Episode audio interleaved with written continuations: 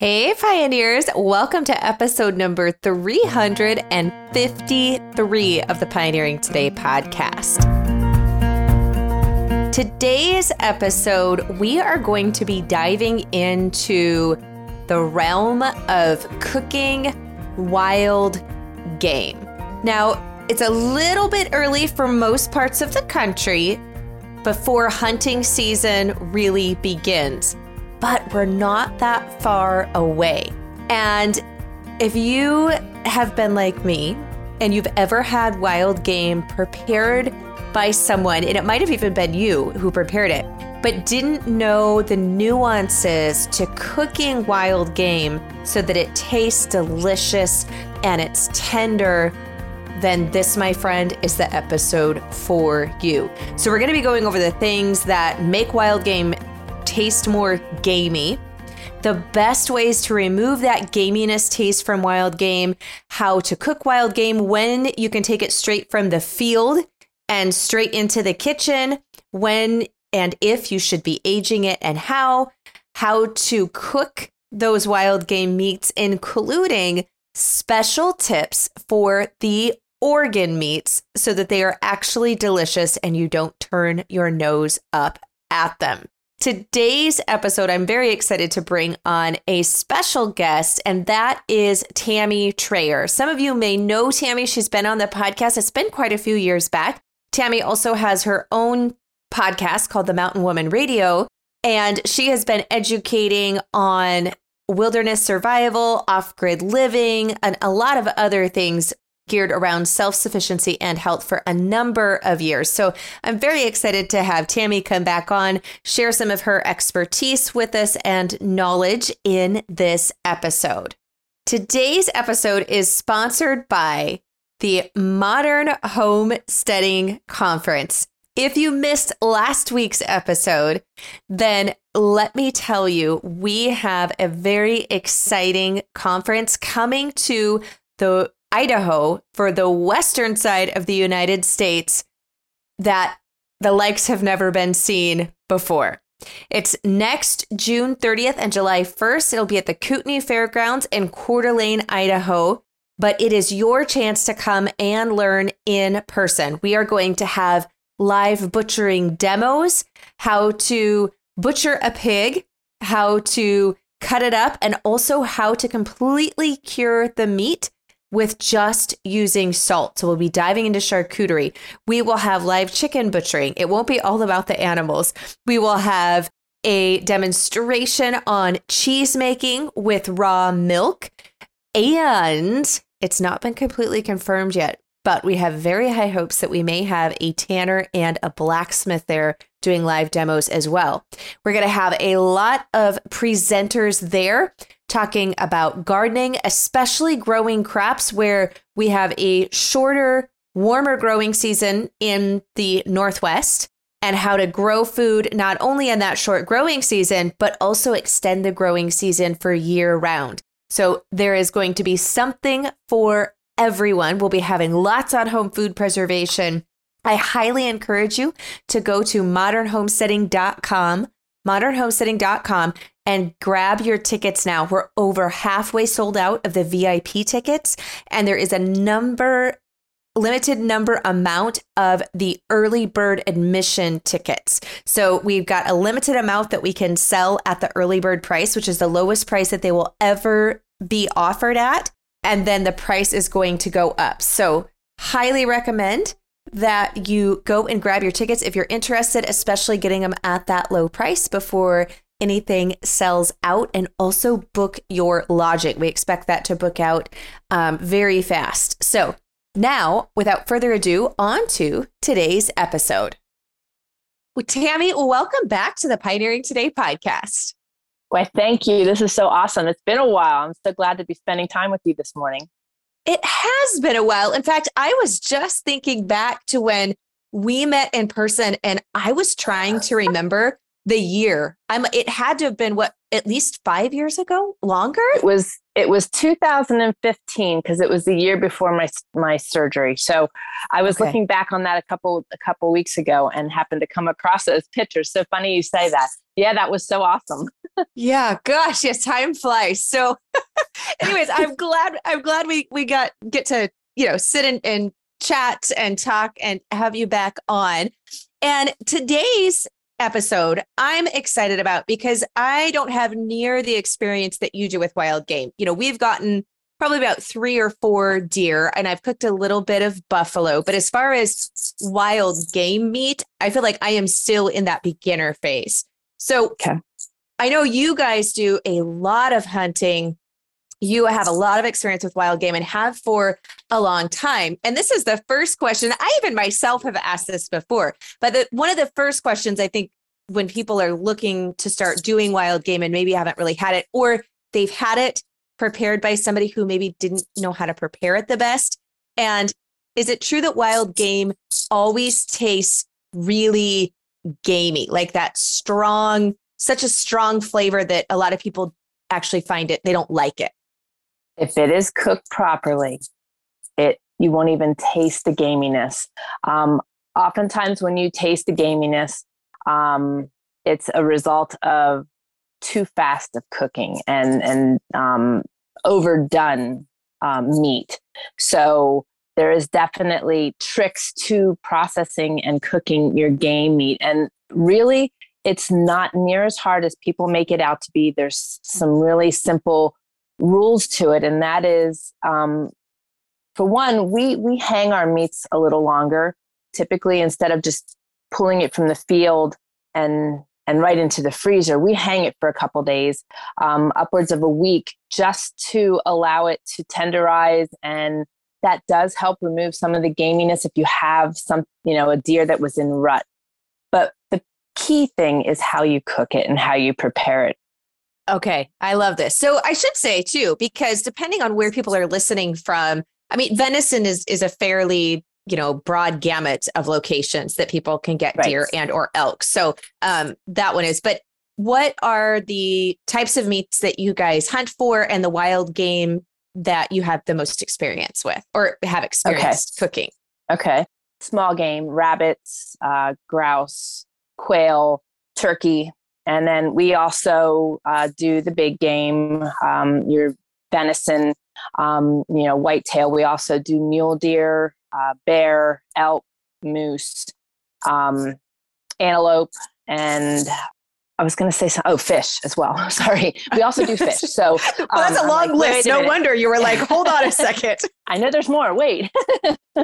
yeah. So well, aside from fish, I know you wouldn't let uh, fish hang in age, but um, right. do you also age the poultry? Is that, or is that more like when we're talking about the large game?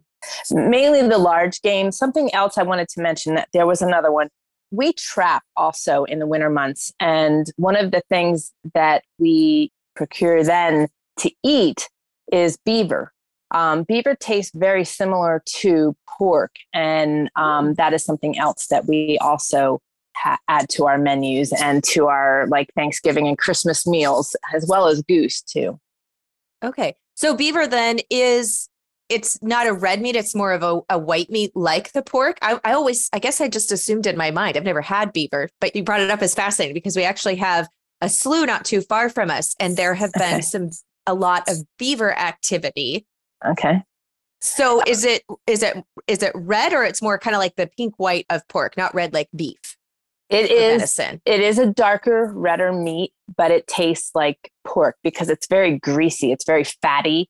Uh-huh. So it has that greasy taste of like pulled pork. Uh, oftentimes that's how I'll make it. I'll take the back straps and put them in a barbecue homemade barbecue sauce and cook those on the grill and oh my goodness actually my son made the comment to my husband our first year here he says, from now on, when you're trapping, after he tasted it, he says, from now on, when you're trapping, I'm claiming the back straps and you can't use it for bait. You can't use any of the beaver for bait. So I think I think the back strap is always like the prime cut. I know like anytime we get a deer, it's like the back strap is your like most coveted cut. Like everybody yes. is so excited to get the backstrap. And also because you only get that, you know, the the one spot of the backstrap. And so it's it's like this special, you know it's special because there's not a, a, a lot of it like there is every, you know, all the other pieces together. Exactly. And it's kind of funny because I'm a meat snob. My husband will be the first to tell you that. And I'm like always stabbing really fast to get the certain piece of and cut of meat out of off the plate. And it's funny because we do kind of fight over things. Like our son likes the backstrap, where my husband and I will go for the heart. Any of the big game hearts are huge. And oh my gosh, that is like one of the first things we eat. But my son does not like the consistency of heart and liver. So, you know, it's the only two things that the boy doesn't like. So we've given him grace on that. Okay, so um, now that I'm officially salivating and ready for lunch, um, I wanted to to go back uh, just a little bit. So when we're talking about wild game, and I know you said it's more the larger game can age. To give everybody context too, if they're not familiar with you, you guys live up in the mountains of northern Idaho, correct? C- correct. Yes. Okay, so when you're hunting, you're having fairly cool temperatures that are pretty consistent uh, in the environment in which to age the meat. Uh, true. However, archery season starts in end of August and September, and it's way too warm. So unless you have a freezer where you can actually, like a walk-in freezer where you can actually hang the meat, so it varies in the seasons. Definitely, rifle season is more of a cooler time, but we've even had warmer times then. So, of course, you have to be cautious with that. You can't hang meat when it's like 90 degrees. And even, you know, we're really cautious with that because you, your meat can spoil unless you're smoking it. It's not good to hang it when it's warm. So there is that precaution there, and you've got to make your best judgment you can there. But if you have a walk in freezer available to you, whether it's yours or a, a neighbor's or friends or whatever, if you can hang it for a couple days and just let it hang, um, it really does. It the meat will get like a crust on it, and when it does that, that's when you know you know you can take it down and, and start butchering it. It just helps it, and it just really makes it a lot tastier. I think. Yeah, we do the same thing with our beef, and I'm with you. It it it's actually an enzymatic breakdown that ends yes. up happening that uh, that alters the flavor in a good way and also helps to tenderize the meat. So we're really yes. big on on that. Temperature wise, um, and I know like you know it's just kind of like everybody's best judgment overall. But would you say like if it's in the 40 degrees Fahrenheit, you're fine. Once you start to approach like mid 50s, watch out, or yeah, I would say so because the key thing you want to, the best an ideal situation would be is if things are freezing at night, but they're warming up during the day. Because if they're freezing at night, that will enable the meat to be somewhat frozen and and it'll be okay if it gets a little warmer. But yes, you know, we're really cautious with that. So I would say that was a, that would be a good a good average. Okay. So yeah from the wild games like is there when you when you're getting it um and i'm thinking perhaps the poultry but maybe not is there anything that you're going directly like killed to dressing out and then directly into the pot and, and or depending on the size of it into the freezer um yeah well yes you could but they end up in our pot instead but okay. um like grouse and quail um typically are in a pot right away and we're eating those. Now, um, turkey, I like to soak it in salt water for a day. And same with like the heart and and the liver. By soaking it in salt water, it draws out the blood of the animal from it. So that will also remove the gaminess. Um, a lot of people uh, get really creeped out by liver. Liver is one of my favorite foods. And when you um, slice that and soak that and draw that water out or that blood out, and what I do is I'll put it in the fridge and put it in the salt water, and then I'll I'll drain it and do it again with clear clean water just to get it out of the blood that it's sitting in, and that really helps to enhance the flavor as well as tenderize because you, you've added your salt. Um, but uh, typically i just we like to do that just because it removes that that gaminess from the animal and gives a little bit of time to sit before we we feast on it. And again, it breaks down the enzymes. Yeah, I, I'm curious with the liver because I've heard. I don't know if my mom used to do this when I'm little. I'll have to ask her now. But I've heard mm-hmm. also people saying, especially for things like liver, because liver can have um, a strong, almost metallic taste. And so when you're saying you're soaking it in the in that saltwater brine, that's then that's helping pull the blood out. I'm assuming that would help with that taste. But I have heard yes. people say as well um, with wild game and different cuts to help with that that they soak it in milk. Have you ever heard that? Yes. Yeah. And that that works just as well. I just go for the salt because I usually have that on hand versus the milk. When we had our goats, I had milk on hand, but I don't always have milk on hand now. So I go for the salt, but yes, you can use milk. And some people use vinegar water as well. So you've got options, but the salt really, if if you're familiar with how salt works, it really draws blood out of things. Like even if you're um, you have blood on your clothing and you soak it in salt water, it'll pull the blood out of your clothing. So when you wash it, you don't have that blood stain in there. So that is, that will definitely remove that metallic taste because that metallic taste that you're tasting is the blood. And here's two tips for you with heart and liver. It's actually the same tip, but you can use it for both things. Heart and liver both have an outer layer on them, like a um, membrane on them and a lot of a lot of times people don't remove that so it's tough when you go to eat it. I actually take the time and it is time consuming but it is so worth it. I peel that layer off and it's really simple to do. You just really can get a grip with it with your thumb and the edge of the knife and just pull and you can peel that that um, membrane layer off the heart and the liver and then that will really open it up to pull the blood out and then when you make that, it's like a piece of meat. It doesn't, it's, you know, typically liver has a very different consistency, but when you take that membrane off, you are releasing a, a piece of meat from that membrane. So then you can fry it up with your liver and onions, and, you know, the kids will most likely like it. The other thing I do with liver that changes it completely is I dip it in eggs. You know, I whip up some eggs and I dip it in the eggs and then I dip it in um, seasoned flour and fry it up with the liver and onions after I've taken that membrane off and soaked it. So um, honestly, you can't go wrong. It's like one of our favorite meals. I also do that with the heart. I bread the heart as well sometimes too, or you can parboil it. Okay. My husband will bread the heart. And I have to say, as a kid, the only cut I did not like was the liver. Like I'm even fine eating tongue. Um, I, right, you know, tongue, right. tongue sliced into to sandwich meat is is just fabulous. Um, yep but the liver I never really liked as a kid. And part of it was the strong smell when it was cooking. And it was that metallic taste. But yep. I'm I'm eager now to one to remove the membrane and then to try your soaking tip because that's not one. Um, I think it was just like I had in my mind, like it's the one cut I don't kind of like your son. Like I like, and we use everything else from the animal. I don't like the liver, so I really haven't even bothered with it, honestly. And I know it's so good for you. Like I Yes. I read all the things that, you know, say how wonderful, you know, like it's so packed with nutrients. Like, like organ meat is such a good thing for us to consume. And I'm like, well, I do a lot of other stuff that's really good. That's the one I'm not. But but now you're you're convincing me. We actually have our butcher date in September. We'll be butchering uh, for cow liver. So I'm like, okay, I'm gonna take your tips. I'm gonna give it a go um, and give this one a try. And so I'll I'll report back um, after awesome. after awesome. we went through I, that. I bet you'll be hooked. It really makes a huge difference. That's one of the biggest preparation changes you can make with your meat.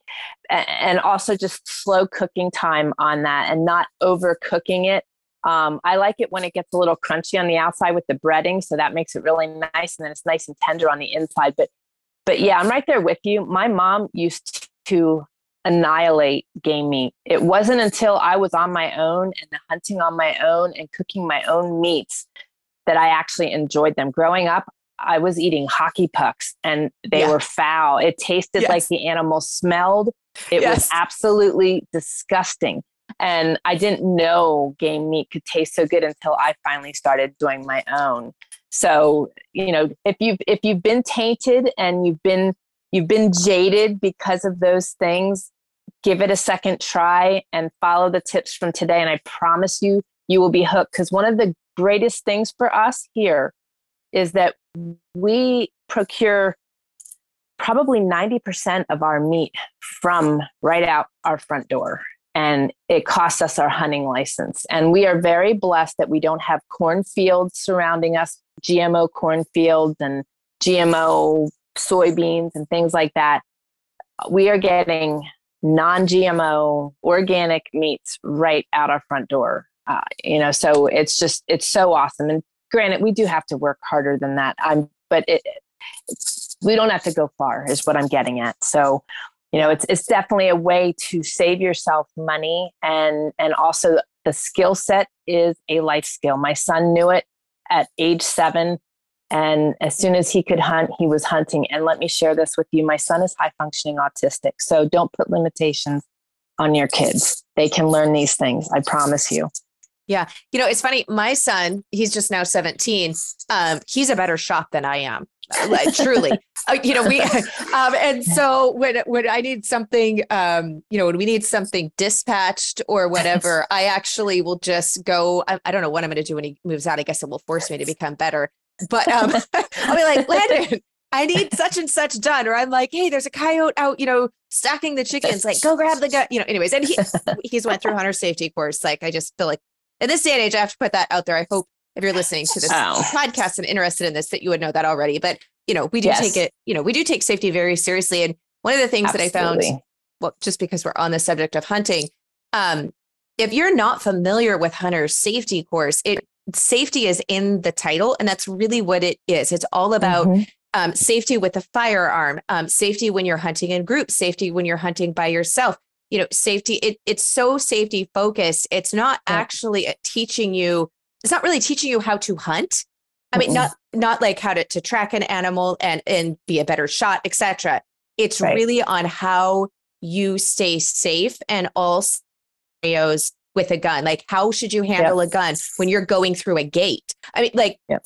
Yep. and i don't think that people really understand that if they haven't went through it it's Right. I think that everybody, I wish it was still in school. I think even if you don't think you're going to be a hunter, just knowing what is safe. So then a child, if they are around people um, or at a friend's house and there's guns yep. and they see that other child using that firearm in a way yep. that is not safe because they've been taught what is safe, then they can immediately be like, hey, like that is not what you do. But if they don't have that knowledge, they don't have it. They, they don't yeah. know. So, anyways, I, this yeah. was total side tangent, but I just but that's good. No, that's really good because I'm I'm right there on board with you because you know so often people get so up in arms over guns, but if you if you teach safety first, I mean that was the first thing we always did, even with a BB gun. You know, a BB mm-hmm. gun is not a toy, you know, and it needs everything everything that we do here on our homestead is a traditional skill and and it's got to be respected and all those things are no different and people just form an opinion based on the media but really i mean having these skills like you said even if they aren't going to ever hunt just knowing you know how to how to utilize them and what to do and in the event that they'd ever have to they know you know? So i think it's so important. I'm on that i'm right there on that that soapbox with you yeah, I knew you would be, but yes, yeah. Um, so I do have a question with you because this is one where we and obviously it's not wild game, but we raise our own meat chickens. And I've had a lot of people come to me and say, well, I tried meat birds. Either they got them from someone who had raised them and butchered them, or they had butchered them themselves. And they're like, the meat is tough. And I'm like, mm. well, how are you treating that bird? Are you putting it from butcher directly into the freezer? Or are you letting it rest in the fridge for two days so it goes through rigor mortis? and then freezing it. And all I will say 100% of my personal experience in talking with people, they have contacted the farmer if they didn't do it themselves and they were froze the day they were butchered and they're not yep. letting it thaw in the fridge because you can do it both ways. Um, yep. They're not letting it thaw in the fridge for two days before cooking it. And so it's really tough. And once they find that out and then they make that change, they're like, oh my gosh, it's so tender and moist like it made such a difference. So i'm curious um, with the the wild game especially because we've been talking about grouse which is by the way my absolute favorite um, i know I like mine it. too. Oh grouse breast meat is phenomenal. Anyhow um but with um like the turkey and the quail and all of those so is there anything to that? Like if you're killing it and it's going into the pot within an hour is it fine? Or do you let it sit and rest? Or have you noticed anything like that in particular with the poultry? Um, uh, turkey, especially, I have noticed it that it can be really tough. Um, we combat that with how we cook things, um, but also with what you're explaining. You know, a lot of time, a lot of places flash freeze. That was not coming out well. Um, their their poultry and things, and I I'm really um, about letting it set a little bit before, like with the turkey going in the salt water it'll go in the salt water and then I'll package it and freeze it if I'm not cooking it right away. Now the the grouse because it's so small, uh, and we always we always call it a hortivore instead of an hors d'oeuvre. It's our hortivore, but um, that I just put in the pan. Um, now, as far as the turkeys go, um, I have friends who have have made comments on how tender and juicy our turkey is and they can't believe it because they're afraid to cook wild turkey because they've cooked it and it's tough as you know a nail mm-hmm. and what i do with my meats i've always done this we had a, a wood cook stove or a wood a wood stove in the previous homestead now i have a wood cook stove and I do the same thing there. I would put it in the pot the night before. I would season it good, put water in it, and just let it simmer on the cook stove all night long. Low heat, low and slow. And then we wouldn't eat till like noon, one o'clock the next day. And I'd keep it on that whole time. And you'd open that lid and the meat was just falling off the bone. Now, if you only put it in the oven and you cook it, you know, at 375 and you put it in there for two hours, you're going to have a tough bird. Game meat is made to be cooked low and slow. And I like to cook it for a long period of time. I mean, there's no energy wasted on my wood stove or on my wood cook stove when I just have something sitting there. And it, uh, it's tantalizing us all, you know, with the smells. But um, that is how we cook our game meat. And I'll tell, and I do that in the sun oven too. Um, I, I cook my chickens in the sun oven and I put them in at seven o'clock in the morning and supper time, the meat's falling off the bone. So the key thing is low and slow on any game meat even when I'm I'm putting a grouse in the oven in a pan, if I cook it that way, you know, I'll put it in and let it cook for a, a bunch of hours versus setting it, you know, for um, 45 minutes kind of thing. So I'm I've always done that and just prolonging the cooking time on my game meats, and it is just amazing.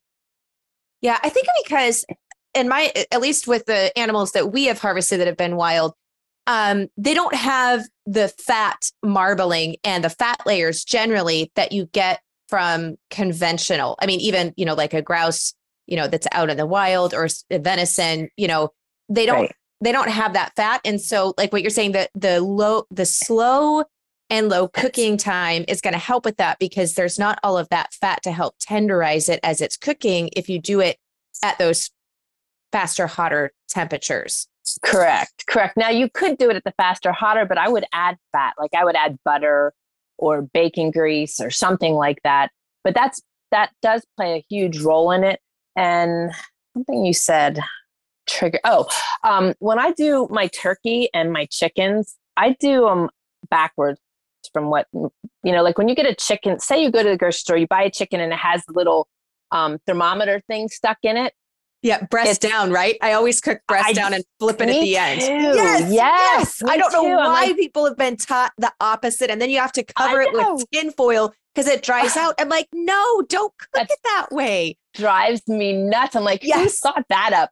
Because when you stick it down, breast down, just think of all the juices and how tender your breast meat's going to be. Because most people, that's why yeah, it ends up like, excuse the expression, but this is what my family's always said dry as a fart. So it's just terrible. Yes.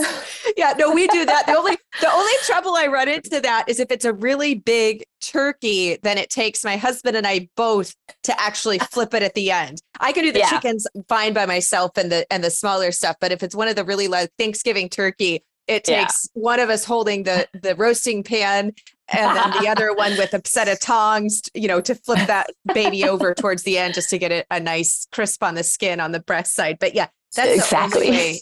That's the only way that I cook whole whole birds at all. I'm glad you brought yep. that point up because a lot of people. Um, it was so funny. We actually went to my brother-in-law's house, my husband's brother, and for Thanksgiving, and him and his girlfriend were having this debate and she's like, it, I'm like not calling Matt. It was really funny though, because she's like, he's telling me to put it in upside down. I mean, and she was just like, that's not the way you do it. And I looked at her, I said, I'm sorry to side with him, but he's absolutely right in this case. Put it in upside down. so it was fun. and she'll thank you for it forever. yes. Yeah. Once you try it and you're like, oh, oh yeah. my, it's like one of those things, just like, where has this been all of my life? But I don't, we were all, yeah. I don't know at what point in time it became standard, but I think everybody was taught, I don't know if it was home ec or in certain cookbooks, whatever, to do it the opposite. And yeah, it's just silly. So now you know yes. that you've got this in plenty of time before Thanksgiving and roasting a bird. Put it in upside yes. down. Yes. Yep. Yeah. Yep. And and a good a good temperature is like 270, 275 if you're cooking on a regular in a regular oven.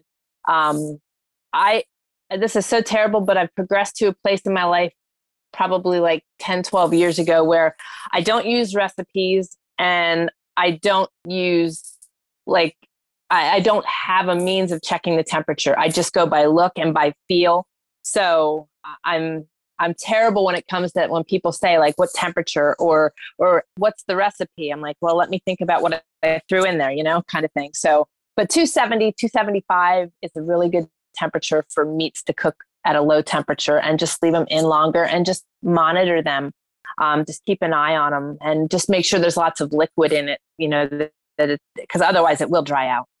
Yeah. Now, when you're cooking it that long and slow, I'm assuming you're doing it, and obviously to be able to put liquid in, are you doing it in a Dutch oven or a roasting pan with a lid? Or is this yeah. just like a, okay, it, so it's yeah. a closed container inside the oven? Yeah. Or even on top. You know, I found that I get the same results other than that. Um, if you do in the oven and you take the lid off, you can get your meats a little crispy on top if you like that. Um, and it depends on the cut of meat and the things we're doing. Like a turkey, I would like the or the chicken, I'd like the skin to be a little crunchy, so I'll take the lid off. But a roast, um, or like the beaver roast instead of the back straps, you know, just stick that in the oven on top of the stove, whichever, with a lid on it, and and just make sure that it's like cocked just a little bit, especially if you have it on top, because your your liquid will want to cook out all over the sides. So you'll have your stove a mess, but just cock it just a little bit. So there's a little um, air escape there. And, and that way the moisture stays in and it, it you'll have such amazing meats. Okay. So how do you know how to prepare each animal, you know, temperature for cooking and cooking time? And I know you kind of covered that a little bit just now when you said, you know, like yeah. 270, 275 and as far as cooking time, just kind of keeping an eye on it. I'm assuming bone in, if you're doing the whole animal, obviously it's larger and the bone in is going to yeah. take to be a longer cooking time versus uh, some cuts that don't have that. But right. is it just been kind of trial and error on how to prepare each animal and cut? Yeah, because kind of. Um, I've just learned with game meat especially since how I grew up and knowing that it was so foul initially and knowing that it could taste so good later, it was a matter of just coming, figuring out what was good, you know, because like a rabbit is much smaller than a turkey. So if you were cooking up a, a rabbit, you wouldn't need it on as long. But um, as I said, I cook I cook most of my meats overnight when i when i know that the next day it's it's that's my form of a slow cooker. I live off grid so i can't use a slow cooker. So that is my form of a slow cooker. I'll put my meats on the night before let it on the stove wood stove and do it that way. Um, but if if you were to want to do this and you'd want to put it in i i'd say like probably two two and a half hours. Um low and slow for like a chicken. And then like if you were doing a rabbit, um, be a little less kind of, but just experimenting with what works because like a, wood cook stove is very different than an electric stove and an electric mm-hmm. stove is very different than a gas stove. So depending on what you have, you do need to, you do have that area of trial and error as well. My key thing is if the meat falls apart or the meat is falling off the bone, then it's ready to go. So that's kind of how I have always monitored my meats. Now, when you're frying up the heart and and liver and things like that, um, the key thing is you're going to keep just flipping it for a while because um, the juices and um, the, the the you'll see blood just like if you're cooking up a steak um, coming out of uh, the tops of the meat. So you just keep flipping it so you get a nice, like if you're breading it, that you get a nice crust on the outside, but that you have enough time for the inside to cook. And you know, you can always take a piece off of the out of the pan and cut it to make sure the inside is done well enough. And steaks are this other thing. Um, a lot of people like their stuff well done. I was always a well done kind of girl, but I've found that like medium well is I don't like rare meat, but medium well you've got a lot of flavor and and um, really good meat. So you know you're going to have to play around to find what your liking is because maybe you like meats done well done. So but when you're cooking in the pan, if it's falling apart and off the bone, you know you've you've got it ready to put on the table. Yeah, you know one thing that uh, my husband actually taught me because he grew up in a family that did hunt, whereas my dad didn't hunt so if we did get venison it was just like if my brother my brothers were out of the house by the time i was a child so if they got one like they would sometimes bring my parents you know some venison and that was kind of my only experience with venison but my mom would treat it very much like beef but uh-huh. she would i think because she was nervous that it was wild game that she was nervous that maybe it was uh, that it needed to be cooked at higher temperatures for like really like done done like extremely okay. well done and right. so I never liked it because it was very tough. It tasted extremely gamey, like all of those things, which I, I, tell her fully to this day. I'm like, my mother is an excellent baker. Um, I don't let her cook meat very often. and she knows it. So when my husband and I got married, he had been around wild game a lot more because his brother and, and parents, grandparents, etc., all hunted. And so he would slice the venison thinner than than anything I had seen. Like my mom would cut it, so he would slice it really thin. Um, but that way, you didn't have to cook it as long in order mm. to get it done. And like the flavor and the texture was just like night and day. And and even now to this day, bless his heart, I'm still like, oh, you better cook it because you cook it so good, honey. it's one of the nights I don't have to cook when we get it. But I, I think there was something to the way he was sli- he was slicing it thinner and to like your testament. That way it was getting yep. done inside, but you didn't have to cook the outside so long in order to get the interior done. That it was that hockey puck or really strong flavor yep. thing. And and funny you mention that because what we do a lot. Um, I love steak, but it's harder to cut the steaks on on the deer and the elk you know we do a lot of things manually so um, you know we don't have uh, an electric saw or anything to be slicing the animals we do it by hand so what we do is we'll we'll do a lot of roasts and oftentimes we'll thaw a roast and then slice it thin and then fry it up. So and it is always sliced thin and it always tastes so much better when it's thin than when it's thick for that reason. And and I hate when you like bite into a piece of meat and it's like really chewy and you feel like you have to chew forever and ever yes. and ever. So, um, so that is a really good point and a really good tip because that's exactly what we do. Even when I cube my meat for anything, it's small, small cubes and, um, and thin slices. So yeah, that plays a big role. So yeah, it's good you mentioned that. Yeah. I don't know about you, but we so when I was little and my mom cooked to me, bless her heart, I'm totally roasting her here, but this is all things that we laugh and, and talk about. So I don't want anybody to think I'm talking ill of my mother. But um, like you would chew and chew the steak. And especially as a kid, I'm like, it never chewed down to where you could swallow it. So I would get tired of chewing it. So I would excuse myself to go to the restroom. And I don't know why I didn't spit it out in the toilet and flush it. I wasn't thinking that far ahead but I would go and spit it out underneath our couch. I mean, I was little. I'm talking like three or four years old. Like I was little. And I would spit it out underneath the couch and then come back in. And my mom said for the longest time, she could not figure out we had a cat. And she couldn't figure out why are there these dried pieces of meat underneath this couch every time I move it to vacuum. And then she finally caught me and was like, stop doing that. But then she didn't make me eat the steak anymore. That's hysterical. That's oh. hysterical. Now, I have a question for you. Do you guys eat the gizzard of the chicken and the turkey?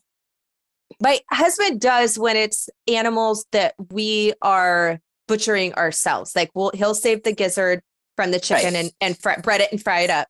Um, yeah. We have not raised turkey and we don't have wild turkey over on this side of the mountains to hunt. So if I buy turkey from somewhere else, even though I usually buy an organic turkey at Thanksgiving time.